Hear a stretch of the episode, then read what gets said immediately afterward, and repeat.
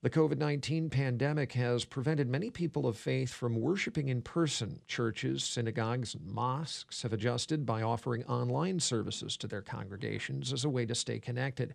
But the health crisis has hampered a vital part of a clergy member's mission to serve the faithful in person. Jason Cashmer is the senior pastor of Christ the King Lutheran Church and School in Southgate and joins me on the phone. Good morning, Pastor. Good morning. And I should mention uh, at the outset here, in the interest of full disclosure, that you are my pastor. And I'm wondering, and have been wondering for a while now, how the pandemic has affected the way you have served your congregation. Yes, especially in the area of uh, pastoral care. Uh, not being able to see people, spend time with people has been obviously just something that you you take for granted. And so what we try to do the best that we can with the means uh, provided, uh, namely digital means and uh, phone calls, frankly, just trying to keep up with people uh, using those uh, those tools. Just for example, um, I, I, I did not have Facebook. I was not on Facebook. I really didn't see a, a need for it.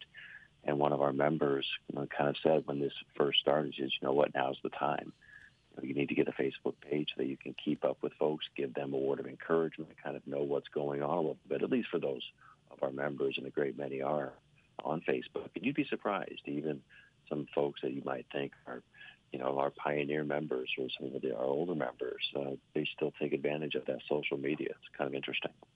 Have people been watching the uh, online services? Yes, we've been tracking that, and we've had about a steady number uh, since well, you look back, it seems like six weeks now. And so, yes, we are getting a good involvement and good engagement from that. Uh, we're kind of doing a combination. Sometimes we go live stream, sometimes it's recorded, but it's always posted at 10 o'clock.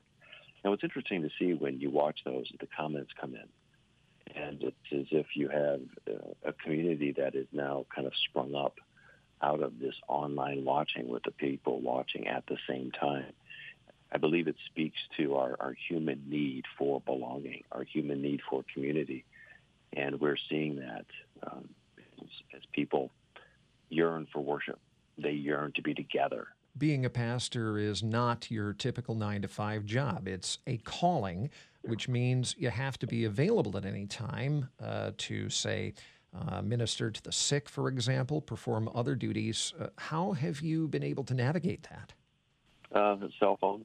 you just just available. Um, text messaging, uh, Facebook messaging, uh, keeping up with uh, emails as folks are, are letting us know what, what's happening. We have a ministry here at church where we make phone calls to all of our members. We have about, I want to say maybe 24, 25 phone callers, and they'll go through the entire list of our members. Now, with a church of over 500 households, you know, it's quite a task. And they're making these calls just once a month to check up on people and field prayer requests. Well, we've increased that now to two times a month so that we can just have a little bit more contact uh, with our folks and give them an opportunity to let us know what's happening uh, field prayer requests, give them a word of encouragement. Part of the risk, of course, uh, of face to face interaction is being exposed to or exposing someone else to COVID 19. And you yourself are recovering from COVID 19. When did you find out you had it? Uh, April 19th, so it'll be the Sunday after Easter, is when I, I took the test. Kind of knowing that I had uh, I was having some symptoms with. Uh, it's very odd. Uh, I, as I talked to people about it, I'd had mild flu symptoms. I was very fortunate. It only affected me, kind of hindered me for a few days. I joke with people that I have been much sicker before. The flu kind of knocks you out for a couple of days. You requ- you uh, recover for a couple of days, and then you know you look back and say, "Wow, last week I had the flu." Uh, this was uh, milder symptoms, but longer lasting and now I feel as if uh, I'm fully recovered from the symptoms and I'm able to get back to a regular schedule. What have you missed about interacting with CTK members face to face? Simply hearing about their day to day or uh, catching up with them and how they're doing, how the family's doing, just little conversations that you miss. I mean, right now, I'm an avid sports fan, and so, you know, this is the time of year you'd be seeing if the Tigers were off to a decent start. Uh, Michigan would have its spring game Uh, we would have had, I believe this this weekend uh, was the weekend of the uh, PGA Championship, if I'm not mistaken. Uh, just talking uh, to people about uh, regular things. One of the little things that I miss in terms of worship, even though it's nice that we've got the online worship, you know, every Sunday, the elder for that service meets with the pastors, Pastor Mark and myself, and, and has a prayer. And just that little time in the office before worship, um, you know, as brothers in Christ, kind of asking the Lord to bless our worship. It's uh, one of the little things that uh, that you miss. When in-person worship does resume, what will that look like? Boy, that's a great question. We've been asking ourselves that question now for the past couple of weeks. Um, and we've been reading some articles. You know, some churches, they're talking about, you know, every other pew, uh, keeping social distancing, and we're taking those things into consideration. And what's difficult about it is every church is a little bit different.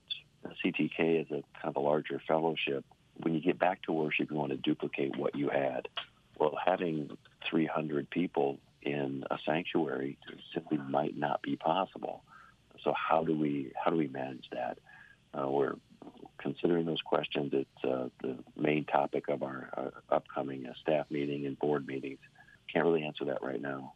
Do you expect to reopen the school this fall? And if so, what precautions will there be to protect students, staff, and teachers?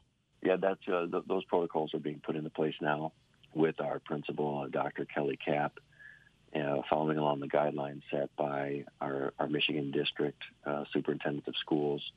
Uh, also, how we monitor the, the health of the children, how we monitor the the health of the the teachers, will be things that we put in place.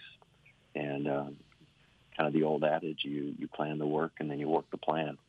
You know, that's what we'll be doing. Uh, hopefully, as things will get back to normal uh, in the fall. Anything you want to add, Jay? kind of a word of encouragement uh, to people. I know that it's a, you know, obviously a very challenging time, but I firmly believe as we come through this that uh, as a community, uh, as a community of believers, and maybe just as a community, I believe we're going to come out stronger on the other th- uh, other side of this. I, I really believe what's been more uh, evident than just the the virus itself has been the response to the virus and the way that people have stepped up. And I believe that is God at work and that's encouraging to see. And I believe the church, our community, our families are going to come out stronger on the other side of this from what we learned from it.